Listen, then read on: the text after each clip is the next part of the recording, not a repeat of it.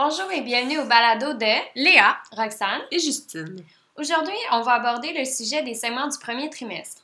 Les opinions exprimées dans ce podcast sont les nôtres et ne représentent pas l'opinion de l'Université de Sherbrooke ni d'un établissement de santé. Ne pas utiliser ce podcast pour avis médical, allez plutôt consulter à l'urgence ou votre médecin de famille pour des soins médicaux. En fait, il s'agit d'une situation qui est assez fréquente et qui va toucher jusqu'à 20% des grossesses. De ces dernières, 50% vont se continuer normalement. Tout d'abord, avant d'aborder notre premier cas clinique, j'aimerais qu'on discute des deux outils essentiels à la prise en charge d'un segment du premier trimestre. En quoi consiste-t-il, les filles? Euh, le dosage quantitatif du bêta-HCG et l'échographie. Exactement. Ensuite, qu'est-ce qu'une valeur de bêta-HCG nous permet de conclure? En fait, elle permet uniquement de confirmer une grossesse. C'est surtout la tendance des bêta-HCG sériés qui est indicatrice d'une issue favorable ou non de la grossesse. La bêta-HCG devrait en fait minimalement doubler chaque 48 heures jusqu'à la 8e à 10e semaine de grossesse, puis ensuite elle va atteindre un plateau. Une diminution va indiquer une grossesse non viable, une augmentation plus lente qu'attendue indique plutôt une grossesse pathologique et euh, dans ces cas-là, une échographie va être nécessaire. Il est toutefois important de noter qu'il y a 15% des grossesses extra-utérines qui vont avoir une augmentation normale de la bêta-HCG et 15% des grossesses intra-utérines viables auront une, une augmentation anormale de la bêta-HCG. C'est bon, euh, c'est bon, Léa. Finalement, euh, dans quel cas peut-on s'attendre à des valeurs excessivement élevées de cette hormone? Euh, dans une maladie gestationnelle trophoblastique, le syndrome de Down et aussi les grossesses gémellaires. Tout à fait. Maintenant, on va parler de l'échographie. Donc, l'édu, l'écho d'urgence, c'est un outil de plus en plus utilisé. En quoi nous est-il utile? Mais en fait, l'édu obstétrical par voie endovaginale ou par voie transabdominale va nous permettre d'obtenir une réponse rapide, à savoir si une grossesse est bel et bien intra-utérine. Et parfois, elle nous permet d'identifier une activité cardiaque fétale et donc, à ce moment-là, de confirmer la viabilité. Donc, l'édu est utilisé non pas pour confirmer une pathologie, mais uniquement pour identifier une condition bénigne, c'est-à-dire une grossesse intra-utérine. Les trois euh, critères qui sont nécessaires au diagnostic vont être la présence d'une réaction dissuduale, d'un sac gestationnel et d'un sac vitellin, donnant le signe de l'anneau double. On doit également s'assurer de bien visualiser la juxtaposition entre la vessie et l'utérus pour pas confirmer à tort une grossesse comme étant intra-utérine. Hmm. Et seul un médecin avec un titre de praticien indépendant a le droit de conclure à une grossesse intra-utérine sans confirmer le tout avec une échographie formelle en radiologie. Ce dernier doit être certain d'avoir bien visualisé les trois critères qu'on vient juste de mentionner et d'avoir exclu tout facteur de risque de grossesse ectopique. Parce que cela pourrait avoir des conséquences euh, graves et même mortelles. Dans le doute, une échographie formelle sera demandée. Elle sera également demandée si l'un des trois critères n'est pas rencontré et sera considérée comme une extra-utérine jusqu'à preuve du contraire. Ensuite, à quel niveau de bêta-HCG on peut visualiser puis confirmer notre diagnostic de grossesse? En fait, à partir d'un bêta-HCG à 1500 environ. Il est possible de voir une grossesse par approche endovaginale, puis à partir de 3000, c'est-à-dire environ une semaine plus tard, par approche transabdominale. Le seuil discriminant, c'est-à-dire le niveau de bêta-HCG auquel on devrait visualiser une grossesse, il a toutefois été placé à 2000 à 3000 par voie endovaginale pour en fait éviter de faussement diagnostiquer une grossesse viable comme non viable. Lorsque sous le seuil, l'échographie doit être répétée à ce moment-là quand le bêta-HCG sera assez élevé, euh, évidemment selon l'état hémodynamique de notre patiente. Hum. Puis aussi à noter que parfois une grossesse viable peut ne pas être visible à l'échographie, même si le seuil est atteint, dans les cas de grossesse gémellaire. Lorsque ça survient, on considère que l'échographie est indéterminée et on la répète quelques jours plus tard, tout en suivant la bêta-HCG. Maintenant, savez-vous à partir de combien de semaines de gestation on peut observer un cœur fœtal à l'écho endovaginal? En fait, à 6 semaines, on peut le voir et à la dixième semaine, on peut l'entendre avec un Doppler fœtal. Le sac gestationnel, lui, est visible dès la cinquième semaine. Le sac vitellin apparaît là ensuite à 5 semaines et 4 jours environ. Leur présence, comme je l'ai dit plus tôt, permet de confirmer la grossesse. Finalement, l'édu abdominal est utile pour éliminer la présence de liquide libre. Maintenant qu'on est plus outillé face aux situations de segment du premier trimestre, on va commencer avec le premier cas clinique. Donc, vous êtes à l'urgence, puis une femme se présente euh, pour un saignement vaginal. Elle est âgée de 25 ans, G4P0A3. puis elle vous mentionne est enceinte. Elle est connue pour un diabète de type 2 sous insuline et une obésité. Elle a aussi un antécédent de chlamydia. Au niveau obstétrical, elle a eu une IVG par dilatation et curetage, une grossesse ectopique traitée par salpingostomie, puis un avortement spontané. Sa seule médication consiste en du maternel. Finalement, elle consomme de la cocaïne de façon récréative et fume un paquet par jour environ. Je vous arrête tout de suite. À quel diagnostic pensez-vous? À la grossesse ectopique, à l'avortement, à un décollement sous-chorionique. Ça pourrait être aussi un segment d'implantation, une grossesse molaire, puis même une lésion là, au niveau du col ou du vagin. C'est beau les filles. En fait, ce qu'il faut retenir, c'est que l'on se doit de toujours éliminer une grossesse ectopique lorsqu'une femme en âge de procréer se présente à vous pour un segment au premier trimestre ou une douleur abdominale basse, parce que la grossesse ectopique, ça représente la première cause de mortalité au premier trimestre chez les mères. On remarque d'ailleurs une augmentation de l'incidence qui pourrait s'expliquer par l'augmentation des démarches en fertilité et des ITSS. Bon, maintenant on va revenir à la vignette clinique. C'est quoi les facteurs de risque de grossesse ectopique chez cette dernière? Euh, son antécédent de grossesse ectopique en est un et le tabagisme actif. Mhm. Aussi euh, l'antécédent d'ITSS dans le passé. Mhm. Donc, en fait, euh, un antécédent de grossesse ectopique, ça représente le facteur de risque le plus important. Ce risque s'élève à 15% après une et à 30% après deux épisodes, versus 2% dans la population générale. L'antécédent de chlamydia entraîne une augmentation de 7 fois le risque. La présence d'un stérilet ainsi qu'un antécédent de chirurgie tubaire, comme la ligature, présente également des facteurs de risque non négligeables. On doit aussi préciser avec la patiente si elle a fait des démarches en fertilité, parce qu'elles augmentent le risque de grossesse hétérotopique. Une grossesse hétérotopique, c'est quoi? C'est une grossesse intra-utérine avec une grossesse extra-utérine. Donc, le risque va passer de 1 à 3 000 à 40 000 à 1% lors de fertilisation in vitro. Finalement, dans la majorité des cas, les femmes n'ont aucun facteur de risque identifiable. Maintenant, êtes-vous capable de me parler davantage de la présentation? Oui. Fait qu'il existe malheureusement pas de signes ou de symptômes pathognomoniques qui nous permettent d'identifier avec certitude une grossesse ectopique. Plus de 40% des femmes vont pas être diagnostiquées au premier contact avec un médecin. Et environ 50% des femmes sont asymptomatiques avant la rupture tubaire et 10% ne présenteront aucune douleur abdominale. Finalement, la triade classique de retard menstruel avec saignement vaginal et douleur abdominale est incomplète dans 25% des cas. Super! Maintenant, quels sont les signes plus, fréquemment retrouvés? Bien, en fait, on peut retrouver une douleur à la mobilisation du col, un utérus qui peut être discordant avec l'âge gestationnel. On peut palper aussi une masse annexielle. On peut même avoir euh, des signes de péritonisme lorsqu'il y a une rupture euh, et finalement de l'hypotension lorsque notre patiente est en choc hypovolémique. Exactement, Léa. Il est à noter que la masse annexielle est détectée que dans 50% des cas, même chez les patientes sous anesthésie générale, puis que la plupart du temps, il s'agit du kyste d'un corps jaune et non une grossesse ectopique. Maintenant, on va retourner à notre patient. À l'examen physique, vous notez un abdomen souple, mais douloureux au niveau de l'aine droite. Pas de défense ni ressaut. Un utérus de taille légèrement augmenté, un col fermé, puis une possible masse annexielle droite. Puis, la patiente vous mentionne présenter une exacerbation de sa douleur et perd connaissance en se relevant sur la table d'examen. Que faites-vous? Vite! La patiente est maintenant instable. Et on la transfère au choc? Effectivement. Quel est maintenant le diagnostic le plus probable selon vous? Bien, clairement, une grossesse ectopique rompue. Que faites-vous maintenant? Votre patiente vient d'être transférée au choc. L'infirmière vous demande quel bilan vous voulez et si vous voulez un solité. Fait qu'on commence par une réanimation usuelle avec notre ABC. Euh, dans son cas, une resuscitation vigoureuse, des bilans incluant surtout une bêta-HCG, une FSC, un groupe sanguin et un groupe croisé, et même des kilos en réserve aux besoins. Votre patient présente maintenant une tachycardie sinusale soutenue à 125, ainsi qu'un abdomen douloureux, défense et resto positif. Comment allez-vous faire chez votre patient instable pour confirmer votre diagnostic?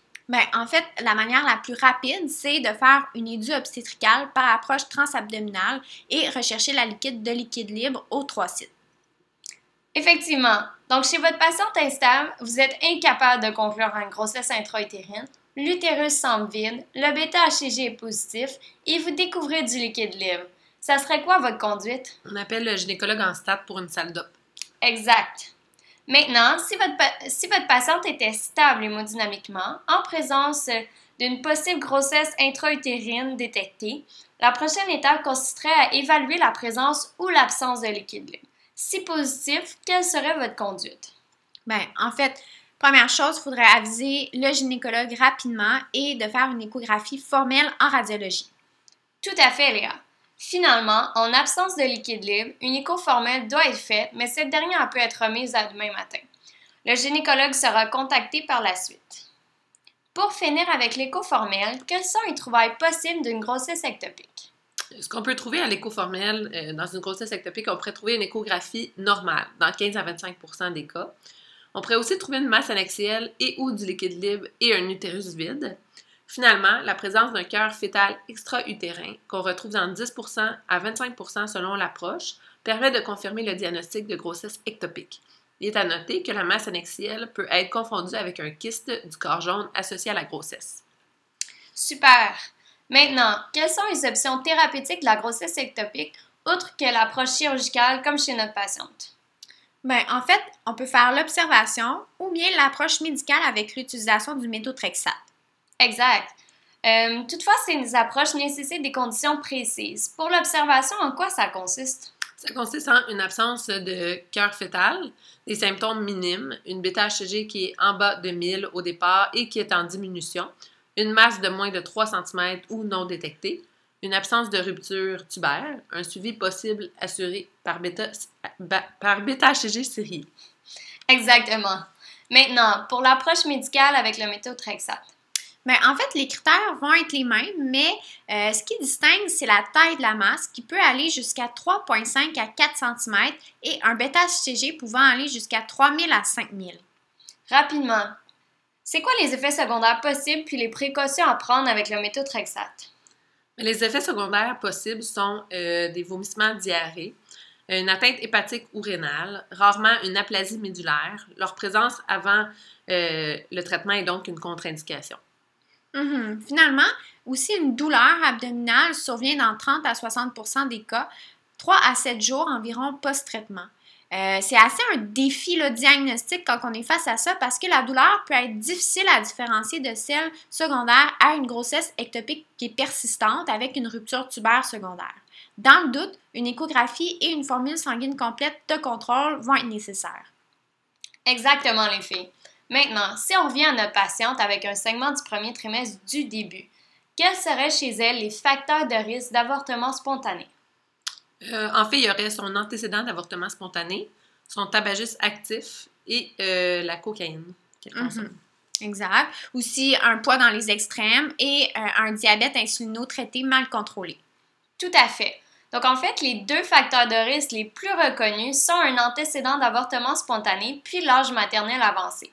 En fait, le risque d'avortement, il passe de 8 à 20% dans la population générale, à 28 à 43% après trois avortements ou plus consécutifs et à 80% chez les femmes de 45 ans. En fait, tout ça, ça s'explique entre autres par le fait que l'étiologie la plus rencontrée, c'est une anomalie chromosomique, puis que sa fréquence augmente avec l'âge. Donc, les filles, c'est quoi la définition d'un avortement, puis quels en sont les types? Un avortement se définit par une grossesse, une perte d'une grossesse avant 20 semaines et d'un embryon ou un fœtus de moins de 500 grammes. Mm-hmm. Pour ce qui est des différents types, en fait, on va retrouver avortement manqué, qui est également appelé la grossesse arrêtée, un avortement complet, incomplet, inévitable, sceptique, menace d'avortement et grossesse anembryonique, couramment appelée œuf clair. Exact. Ainsi, si je vous dis que la patiente du début présente un segment actif dans ses débuts, sans caillot ni produit de conception noté, et à l'examen physique un col ouvert, à quoi pensez-vous? On pense à un avortement inévitable. Super. Il est à noter qu'il n'est pas toujours évident de distinguer cliniquement entre un avortement inévitable et incomplet. Si maintenant votre patient présente un segment semblant provenir du col qui est fermé à l'examen physique, associé avec un édu qui confirme une grossesse intra-utérine vivante? Ben, en fait, là, ça fait plus penser à une menace d'avortement, qui est un segment secondaire à la séparation marginale du placenta. Il est à noter que le risque subséquent d'avortement spontané est assez similaire à la population générale. La prise en charge est expectative. On, on rassure la patiente, c'est très important. On peut donner certains conseils d'usage comme éviter l'exercice de forte intensité et les relations sexuelles pour une semaine après l'arrêt du saignement même s'ils ne sont pas appuyés par des données probantes. Euh, à noter aussi que le repos au lit présente, ne présente aucun avantage. Super. Maintenant, si je vous dis qu'une patiente primipare de 25 ans avec une grossesse intra-utérine de 8 et 3 semaines confirmée se présente pour un saignement accompagné d'une douleur suspubienne, quand vous entrez dans la salle, la patiente est pâle, elle se d'étourdissement et les derniers signes vitaux démontrent une hypotension ainsi qu'une fréquence cardiaque à 65. La patiente ne semble donc pas être en choc hypovolémique. À quoi vous pensez? En fait, un choc, on pense là à un choc dit cervical, c'est-à-dire secondaire à une stimulation vagale par dilatation. Super, Léa. En fait, à l'examen physique, vous dénotez la présence de débris au niveau du col que vous retirez tout doucement à l'aide d'une pince. La patiente semble soulagée immédiatement après votre intervention. Il s'agit maintenant de cas d'avortement incomplet jusqu'à preuve du contraire. Et n'oubliez pas d'envoyer les produits de conception en pâteau. Ensuite, par rapport à l'avortement manqué, comment on en fait le diagnostic? Ben, donc, on le fait par euh, échographie qui démontre un embryon de 7 mm et plus, sans CF, euh, donc sans cœur fœtal par voie endovaginale. La patiente présente une abolition aussi des symptômes de grossesse. Mm-hmm. Maintenant, comment se diagnostique une grossesse anembryonique? En fait, en présence d'un sac gestationnel de 25 mm et plus, sans embryon ou de sac vitellin. Attention, l'image peut ressembler à, celle d'un sac pseudo-gestationnel retrouvé dans 10 à 20% des grossesses ectopiques, mais ce dernier est beaucoup plus gros dans une grossesse anembryonique. Mm-hmm. Pour finir, l'avortement septique se définit par une infection surajoutée. Ça survient surtout euh, suite à une interruption volontaire de grossesse. Maintenant, quel autre aspect il faut vérifier pour bien compléter notre prise en charge? Donc, il faudrait vérifier son groupe sanguin, au besoin faire une FSC, un groupé croisé s'il y a eu un segment important. Le risque d'allo-immunisation lors d'un avortement spontané est quand même de 1,5 à 2% Maintenant, quelles sont les avenues thérapeutiques possibles une fois le diagnostic d'avortement posé?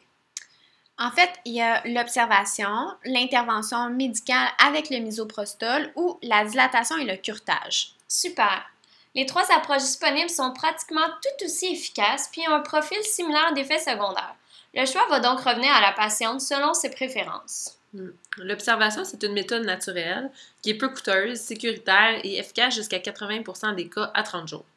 Mais on peut s'attendre à un segment plus long, plus de rendez-vous médicaux et dans le cas où il y aurait un échec, euh, il faudrait une dilatation curtage.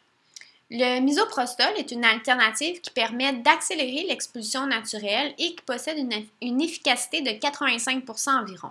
La voie intravaginale est à prioriser avec une dose de 800 mg parce que plus efficace et parce que ça représente moins aussi d'effets secondaires digestifs.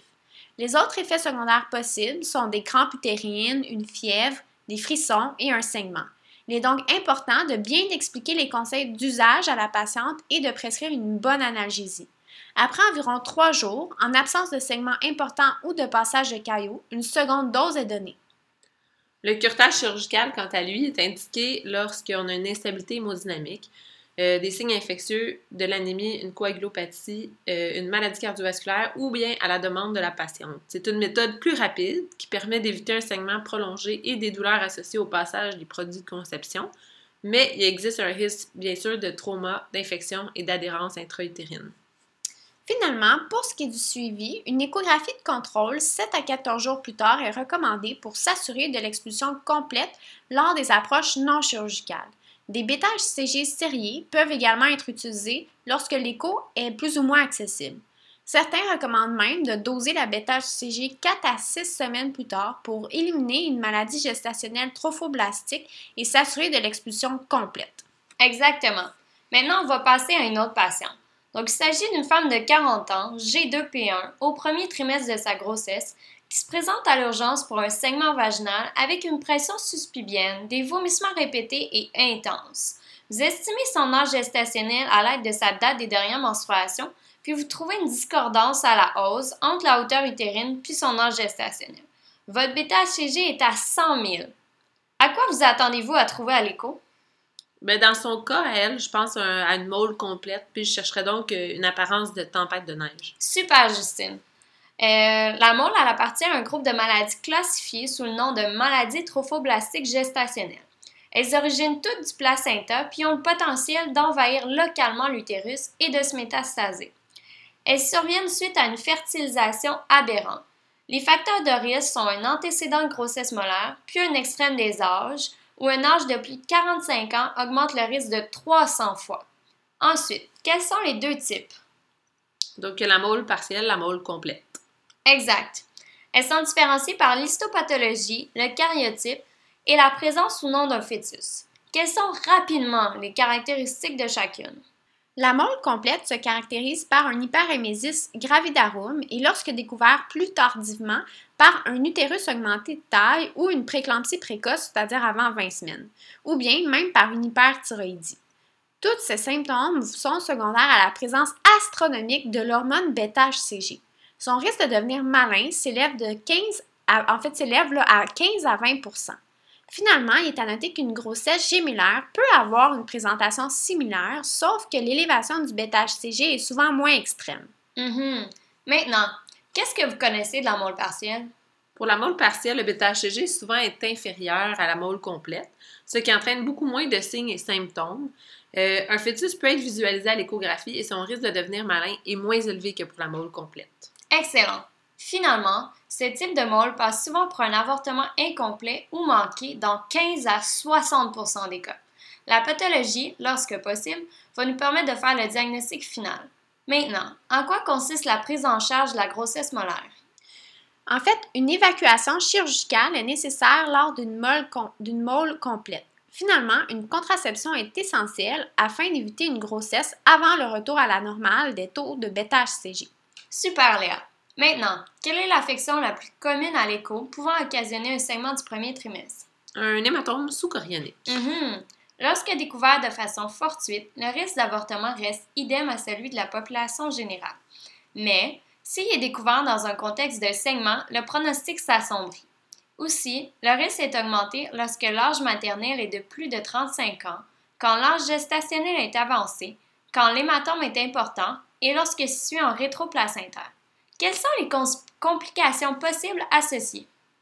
Euh, un avortement, une mortinescence, un décollement placentaire, euh, ça peut être aussi le travail préterme et même une rupture prématurée préterme des membranes. Super! La plupart des hématomes vont souvent régresser après une à deux semaines lorsque de petites à moyenne taille. Certains vont même décider de répéter une écho, mais il n'existe pas vraiment de ligne directrice claire à ce sujet. Maintenant, à quelle autre cause non obstétricale pensez-vous qui pourrait expliquer un saignement vaginal? Ça pourrait être euh, une lacération vaginale ou du col, un ectropion, un polype. Effectivement. Euh, l'ectropion est vraiment fréquent durant la grossesse et occasionne surtout des saignements suite à une relation sexuelle ou un examen gynéco. Ça pourrait être aussi des fibromes utérins euh, qui pourraient expliquer des symptômes du genre. Tout à fait. Ainsi, en résumé, Voici les, éléments clés à retenir de ce balado. Les saignements du premier trimestre surviennent dans 20 des grossesses. De celles-ci, 50 se poursuivront normalement. Aussi, les avortements spontanés surviennent dans 8 à 20 des grossesses.